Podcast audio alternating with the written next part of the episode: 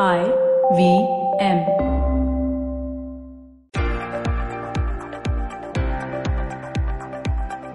Welcome to the Equity Sahi Hai podcast with Motilal Oswal Asset Management Company. This podcast will delve into the investment insights and philosophies of Motilal Oswal Asset Management Company and speak about the frameworks used by them to assess various sectors for investment. Folks, welcome to the show. Today's episode is going to be about something that all of us can relate to. It's going to be about the consumption sector. Okay, now all of us, even on a daily basis, consume items. Okay, so that's why consumption. But the consumption category as such has a lot of differentiation. It has evolved over the last few decades in India. It has a lot of potential.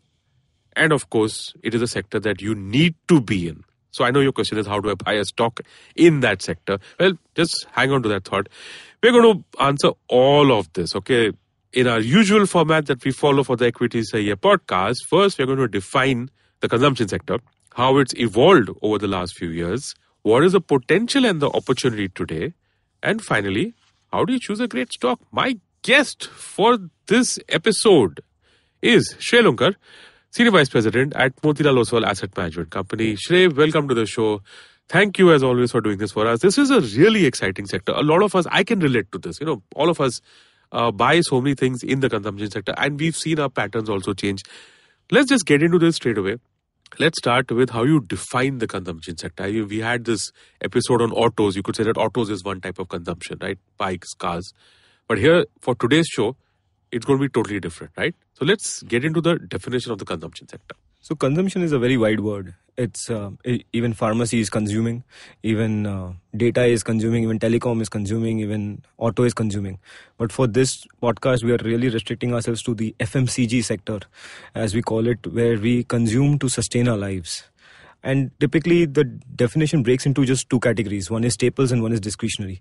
The simplest way to understand the two categories is staples is something what you need to live a life. And discretionary is something that you want to live a life. You need not necessarily need it, but you still want to have it in your life to, uh, you know, aspirationally feel accomplished. So that is one, uh, you know, very simple way of cutting the two. The other way of cutting the two definitions between staples and discretionary is staples is typically less volatile. It is a lot more inelastic to the income volatility that we all have in our lives. Whereas discretionary is a lot more elastic to the income profiles or income volatility of our lives. So to that extent, discretionary is high risk, high growth because of the volatility part of it. Um, and staples is low, low, low risk, but secular growth, but lower growth than discretionary. Yeah. So that is one, uh, you know, simpler way of distinguishing one with. And if I were to just break it down to something like roti kapda makan, so you could say that Staples is roti kapda makan. Like, aap nahoge, you will have your bath. Absolutely. You're going to need your soap. So absolutely. soap becomes staples. Am I right in that? absolutely absolutely so so uh, in staples the journey typically every consumer or every country or globally that takes is that you start consuming what is bare bare essential necessities so if you would recollect earlier you used to use colgate powder to you know brush your to to clean your um, make sure that you have dental hygiene Yeah. then you move to the white toothpaste now you're moving to this gel toothpaste and you now you're moving to more advanced herbal toothpaste and all those things you have to consume it but as your income grows you start consuming a little better of the same. But in discretionary what happens is say 10 years ago if i was earning 1 lakh rupees a year i would never even think of ordering a pizza. I would always restrict myself to a vada pav or to you know one of these uh, fast food uh, things. But today if i'm earning 6 lakh rupees or 5 lakh rupees a pizza is in my life. For Yeah, sure in 365 days there will be 5 days when i will have pizza. Now that pizza is not i can do without it but aspirationally i desire to have a pizza and that is why it's called a discretionary Yeah, It's like literally the meaning of the word discretion. There is a choice for you there. I think one of the best examples that I can think of is I have to eat dinner. I have to eat food. Now, how I choose to eat it is different. That's changed, right? You could maybe at one point of time we used to eat homemade food. You used to cook food at home. Now what? It's Sunday evening. You don't want to cook. You see in a week, so you order, right? So, you know, so that's the broadly the definition. Absolutely. So within that also you can further contextualize. Okay. So within that also what happens, say suppose if you're sitting in a joint family, uh, calling food home from a restaurant, home delivery or QSR as we call it, could be actually discretionary because you need not, but you will because you want to experience Yes. some other food.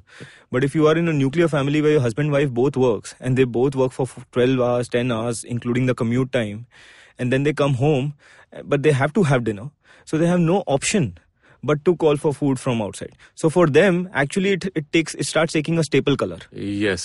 It's So- not a question of discretion, it's actually a question of necessity. necessity. Okay. Let's get into you know the evolution um, of this sector because I know that in India consumption is a is a very very big and powerful theme within the GDP composition within GDP growth. Consumption plays a very important role for all of us. So let's just get into the evolution because I know that as India has gone up the wealth chain or as people have come out of poverty, the color and the texture of the sector has also changed. So just walk us through that. So uh, so far, India's story has been a lot, lot more about staples.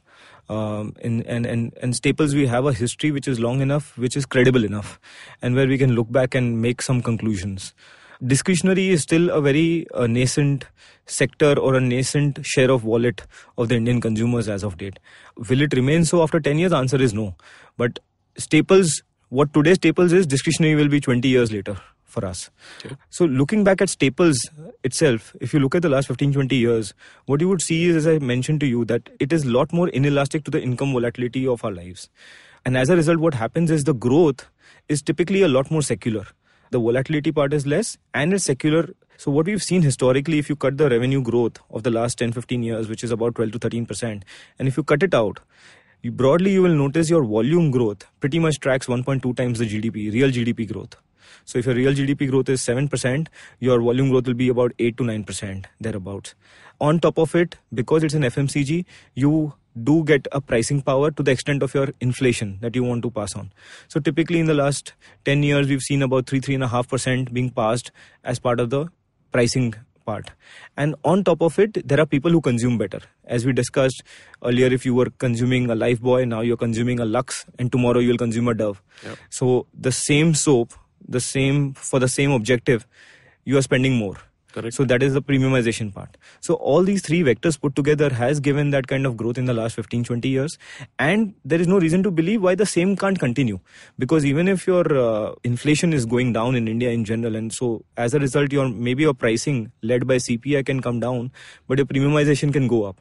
So one can offset the other. Yep. So the trajectory wise, there is not much big shift that what you saw over the last 15 years, you will see in the next 15 years. In fact, you will see it continuing Sure. for all you know. But however, in the discretionary side, because it's an emerging category and it's an emerging trend, uh, today, say almost as you know, as we discussed, there are just about two, three crore people who have credit cards today in India. Now, these are the people who use who spend a lot more of their wallet on discretionary than on staples. Hmm. This is a small portion of a population today. Maybe 10 years later, this will be a far bigger share of a population. That's when discretionary becomes very, very big as a category. So, discretionary, by definition, will grow at a far higher clip than the staples. And then there is this inflection point globally that we've seen, right? Because we know from the experience of other countries who've, you know, who've probably grown to be developed countries that there is a certain per capita income threshold, as we say.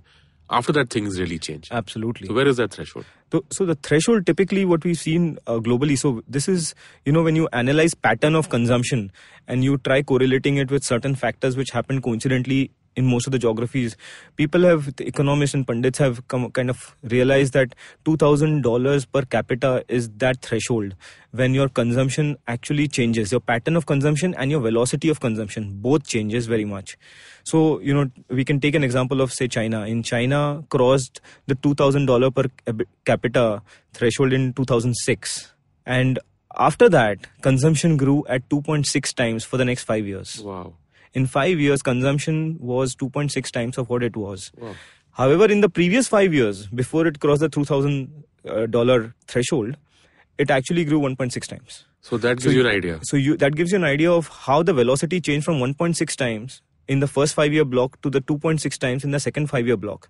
And within this also there was a pattern change where discretionary was a far higher share of your wallet versus the rest. Sure.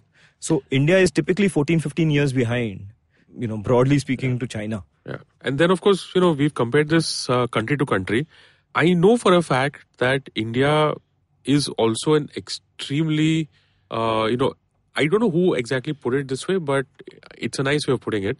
India changes every what five ten kilometers. So if you've traveled across India, you've seen that it is so diverse, but not in terms of geography, but also in terms of people and in terms of their preferences. So how does that impact things? here? Absolutely. So what you said is right. Right. There are a, there are roughly 120 languages which are recognized by law, and there are so many more languages which are not recognized, but there are languages which people speak differently. And India does change. So India is very heterogeneous, and that is why most of the successful companies have become successful because they identified this part. They never came to India saying this one product is for every state and every Indian they said okay for this state i will make this product more available versus this product. So they started treating states as countries instead of treating all states together. Yes. and that is what is the unique aspect also because of which what happens is regional brands have still remained strong. So there is no one hindustan lever there's no one nestle which can say i have it all. Because there are regional brands who give actually even these strong mnc brands a tough fight many times uh, because at the regional level these guys have a much better local connect and local understanding of the customers plus they have a distribution which is at scale a scale distribution at a regional level which may still be subscale at a pan India level, but at least at a state level or at a district level, they are very, very well entrenched and they are able to connect and understand the consumer far better than anyone else. Yes. And because of which, this uniqueness of taste and uniqueness of pattern of consumption, uh, they are able to capitalize it much better than anyone else. Yes. And that is why today we see regional brands being much Stronger. I think there is, uh, you know, for any listener out there who wants to know more about this, there are so many case studies for you out there. What I can roughly remember, Nirma used to be there, very strong regional player. There are very, you know, there are other players that make a certain particular product, maybe a hair oil. And Absolutely. people love that hair oil and they don't want to trust anything. Because I, I know that consumption also runs on brands, if I'm right in that. Absolutely. And in fact, actually, if you see Anupam, so uh, the preferences are so varying. Like a cooling oil will just run in UP Bihar far more than it will do in South. However, a coconut oil, it is people in South, for them it's staple. It's not a discretionary. Right. And uh, you know the prevalence of coconut oil is far less in the in, in the UP Bihar belt. Likewise, the food taste preferences also changes a lot. Yeah. So because of which sometimes you can't scientifically decide that what will click with the consumer. You have to keep trying, and then once it clicks, it clicks. Yeah, and talking about clicking, you can't, you know, uh, finish off this part of the discussion on the evolution without mentioning the single brand that has captivated so many people in the last four, five years. It has come from nowhere. I don't know how it's come up, but there's Patanjali. So, you know, how did that happen? Or other, you know, how, you- how do you size up that?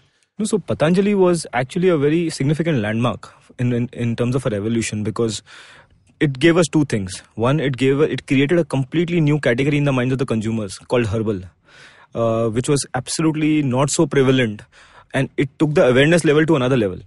So one is it got a new market completely opened up to the whole FMCG space. The second, it sent a message to many companies that you better think about you Indianize. You should Indianize. You should be Indianizing far faster than you are. Otherwise, you know, there Yeah, is a credible competition. So these are the two things, positive effects that Patanjali had, and Patanjali had a huge surge. They were, they were in two years they had they had a, almost a revenue of ten thousand crores. Um, however, they've not been able to sustain because in India, because India being so vast in just the sheer topography of it, distribution is very key Yes. and which Patanjali couldn't execute to that finesse which other companies have. And as a result, today their sales are down 30 40% from the peak. Okay. So today Patanjali is a less of a threat, but it was more of a you know management lesson. It will be more remembered forever Yeah. as a management lesson rather than a Yeah. Okay, we're going to take a break on that note. We've covered the definition uh, of the consumption sector, the evolution. On the other side of this break, we're going to talk about the opportunity size, okay, where India stands in this massive and very important sector. And of course, how do you choose a very good stock to own over the long term in the consumption sector? Stay tuned for that. Hi, I'm Ronnie Screwvala, and uh, you've been listening to my podcast and the multiple chapters of my book, Dream with Your Eyes Open. And I think to that, I've had good chats here. And I think chapter 13, my book is all about Q&As, and I'm sure there are more Q&As. Happy to answer them, so send them in, and happy to have a dialogue with you on that. So if you'd like to ask Ronnie a question, send it to us at dreaming at ivmpodcast.com. If selected, we'll read out your question on the last episode and have Ronnie answer it. You can also send a question to us on social media at IVM Podcast on Facebook, Twitter, and Instagram. Welcome back to the Equity Sahi Hai podcast. We're going to talk about the size and the opportunity of the consumption sector. My guest, Shrey Lunkar, Senior VP at Motilal Oswal Asset Management Company. Shrey, let's get into how Motilal Oswal sizes up the opportunity in this consumption sector. What's your framework? How do you really get into the core opportunity of the sector? So the sizing part is is is an easy one, right? We typically land up spending about nine to ten lakh crores uh, as a country. Contextually, you may want to think of it as, you know, pharmacy. We spend about 1.3, 1.4 lakh crores. So within, you know, just from a context perspective, you can think of it that we spend that much higher. Yeah. Uh, or you can even think about it from a car. For cars, we spend about 2 lakh crores, or for bikes, we spend about 1 lakh crore. So FMCG category is really vast. In the overall uh, Uh, in the overall consumption theme, it's probably what ten times the others. you know, Absolutely. a, a, a, a pharma five times out of autos. Absolutely. Okay. So that is one way to think about it. The second way of to think about it is very simple, right? At, because FMCG is part of each one's life. It will touch a, a life of a poor to a life of a rich or super rich. So uh, you know the per capita kind of sometimes gives you a very good analogy of differentials that we are at versus our peers. So we consume typically one fourth of what China does. Or in other words, China consumes four times, times of, of yeah. per capita that India India consumes. Indonesia consumes two x of what India India consumes. So there is that much headroom that uh, we for because for the same population, if China is consuming four times, why should we not? Yes. Even if you adjust it for the purchasing power parity, uh, we still should be consuming a lot more Sure. than what we do. Having said that, when you further break this data point, a broad data point, there are two uniqualities. The first is linked to the income per capita threshold. Because China is way above the income per capita threshold versus India, this differential of 4x is far more accentuated when you talk about discretionary categories versus a staple category. So just to give you an idea, say a bath and a shower category, which is a staple category. China is just about 1.6 times or one and a half times of India. However, say a skincare category or a cosmetic category, uh, in China it is 15 times, cosmetic category is 25 times Wow. of what India is. So, you know, that's when you get an idea that what the runway that discretionary typically can have Sure. if, if, if, if somebody gets it right. Now, coming within India, looking inward. So, this was looking outward. Now, when you look inward, you start. There's another interesting feature because India is also a story of two halves. Uh, one is the urban and one is the rural. Uh, within the urban and rural, the per capita differential is 3x. So, the whole of India consumes one fourth of China, but the rural India consumes one twelfth of overall China. Wow. So the point I'm trying to make is a rural citizen of India consumes one third of what a urban consumes Yes. today. And this is a function of income per capita in general. So the point I'm trying to make is the next 10 to 15 years will actually be about bridging this divide. Because even at six seven percent growth, we will be hitting a certain number very time. Uh, you know, in in some time soon. Absolutely. And also that and plus what is happening is that rural is also going through a lot of transformation. The government is focusing on making sure that the rural prospers, the G, the real economic growth will be higher than the urban economic growth is the aspiration that the government has been pushing for the last 5 years. And if that was to happen you will start seeing it. Second what happens is that at a consumer level because they are consuming more data, mobile phones and data is becoming so prevalent even in the rural areas today. Aspiration wise they are closing the gap between the urban indians. Because now they are much more aware they are much more uh, easily it's easy to communicate with them. And so aspirationally they are so close now. The moment the income level catches up They'll the want to- consumption will automatically Yeah, catch up. yeah. so it's now a, not a function of awareness earlier it was awareness and income levels at least today you can very safely say that awareness is kind of very well taken care of because the data boom we are seeing but the income level is what will happen as we go ahead in the next 10 years There are one or two interesting anecdotes. We just spoke about that uh, before the recording. I wanted to tell a listener because these anecdotes are something that I honestly didn't think it was possible, right? You have two of them. One is on tap water and the other is on LPG. Tell us about that. So, you know, these, uh, you know, many times the point of giving these anecdotes is just to make you think laterally sometimes that uh, how something that happens can impact something completely unrelated. And FMCG is part of daily lives in such a way that it actually every any positive impact on a standard of living impacts your FMCG consumption. So just to give you an idea, say running tap water today we not all of us have running tap water and that is the result why washing machine penetration is just about 15% today in India. Uh, we sell just about 1 crore washing machines a year for a population of 135 you know, crores. 130 whatever, crores, or yeah. you can think about it more like 25, 30 crore households. Households, yeah, that's a better comparison. Uh, and you're you're just consuming, selling one crore volumes, washing machines. yeah. But that is because we don't have running water. Now the government is talking about getting running tap water in everyone's house.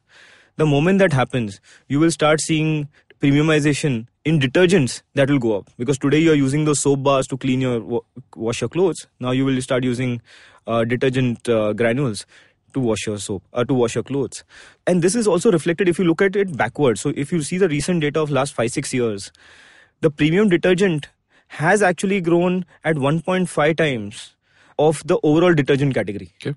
so your premium detergents is automatically growing the second anecdote is you know uh, lpg uh, in the last 5 years of nda ruling they ensured that every rural household most of the rural households are now connected with lpg earlier they used to burn wood to cook food. Now they are getting they're using lpg to cook food.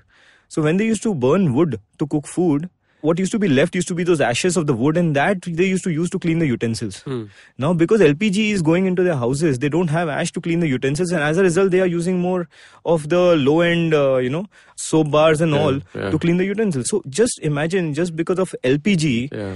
your detergent or soap consumption has gone up Who would in- think in- that? Who would think? I mean, that's classic chaos theory, right? You never know that how, you know, like you said, affects, as they say, butterfly flapping its wings and somewhere can have some other connections. I, I want to talk about this uh, threshold of, uh, you know, per capita. We spoke about it before the break. I know that that's also a very important part of how you how how you size up the sector. So tell us about this 2000 US dollars per capita income threshold and how probably we compare with China or any other country. So, as we said, you know, when we look at when we analyze the patterns globally, India is typically 14 to 15 years behind China. China crossed $2,000 threshold in 2006, and after that, consumption hit a J curve. Russia did the same in 2001, and after in the next five years, even in Russia, consumption grew by 3.2 times in the next five years. So there is reasons to believe that India will also witness what all these countries witnessed. India is crossing the $2,000 threshold as we speak in this year. Mm. So now the next five years or the next six years uh, will be the defining moment to see whether this theory which we've seen over the last 30, 40 years globally, uh, will it replicate or will it repeat itself in India or not? Yeah. The chances are very high of that repeating. The other part of it is even if you ignore this global benchmarks of threshold, the simple fact that India is becoming younger as a country, we are today the youngest country, and even after five years, you'll become even more younger than anyone else, which means that they will consume more. Uh, a, typically, a youth population spends a lot more on discretionary than staples. Correct. Uh, and we would notice it around us. Yes, yes. Uh, the second part is that income per capita is also going up. So today we start earning a lot early in our lives because of the entrepreneurial spirit or uh, different ways of uh, making money. As we go younger and as the income goes up, there is no reason to believe that this consumption basket will not expand. Sure. Uh, this is by default the most easy forecast to make that over the next 10 to 15 years this continue to be a secular growth sector. Okay. Finally, last part of the show, the meat. How do I choose a good stock to invest in for the long term in this consumption sector? What is the framework that Motilal Oswal uses? So in FMCG, as as we discussed in in different forms, what is very critical is two things: you need distribution, and you need a brand. What makes a brand a brand? It makes two things: innovation, and you're able to market it better. Uh, The second thing is rather you need a company who has a lot of patience and who has a lot of wherewithal to keep trying with the Indian consumers. Because as I said, India is very heterogeneous. So you don't know which product clicks where. So you have to have that patience and that ability to sustain and test a product for long enough for consumers to take up to it. And the last part is that, you know, when you look at discretionary investing in discretionary, one thing you need to bear in mind is it is cyclical, it is volatile. So we shouldn't think of it as as secular as a staple category. However, this will be a high growth category for all the various reasons that we spoke in the past. Hmm. So if you follow these two three frameworks, you can create a you know you can create a, a, simpler understanding around companies and brands that you're connected with, and you can look at investment in that light. Sure, fantastic.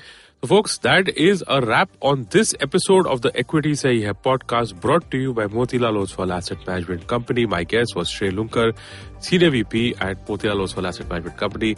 We were talking about the consumption sector. Hope that was useful to you. Shrey, thank you so much for doing this for us.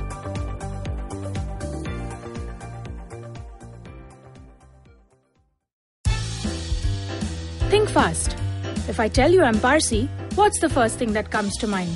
Dhansak. I don't blame you. My name is Perzan Patel. You may know me as the Bawi Bride. Though I run a popular Parsi food blog, the truth is I didn't know anything about Parsi food until I got married. It was just my luck.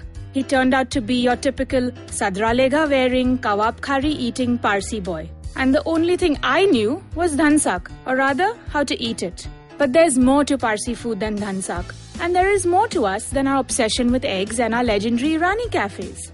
Welcome to Not Just Dhansak, a fresh new show where I talk to friends, fellow Babas, and Parsi entrepreneurs about all things Bhonu. A little bit of history, a dash of Baba madness, and a lot of food talk. There's more to Parsis than meets the eye, and there's certainly more to us than Dhansak.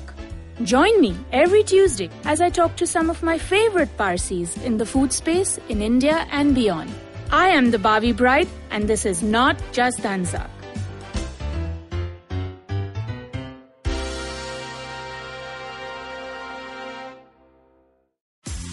Sachin Tendulkar, Virat Kohli, Don Bradman, and now Cyrus Broacha. Okay, probably not in the right company. I mean, Don Bradman is Australian. But it's called Cyrus Says, a wonderful show about everything. Find the show on the IVM Podcast app, ivmpodcast.com, or wherever you listen to podcasts. Cyrus Says is brought to you by Storytel. Keep in mind that if you go through storytel.com slash IVM, you get a 30 day free trial as against a 14 day free trial on the link. All right, it's very simple. All you got to do is log on to storytel.com slash IVM. Millions and millions and millions of stories, many written by me.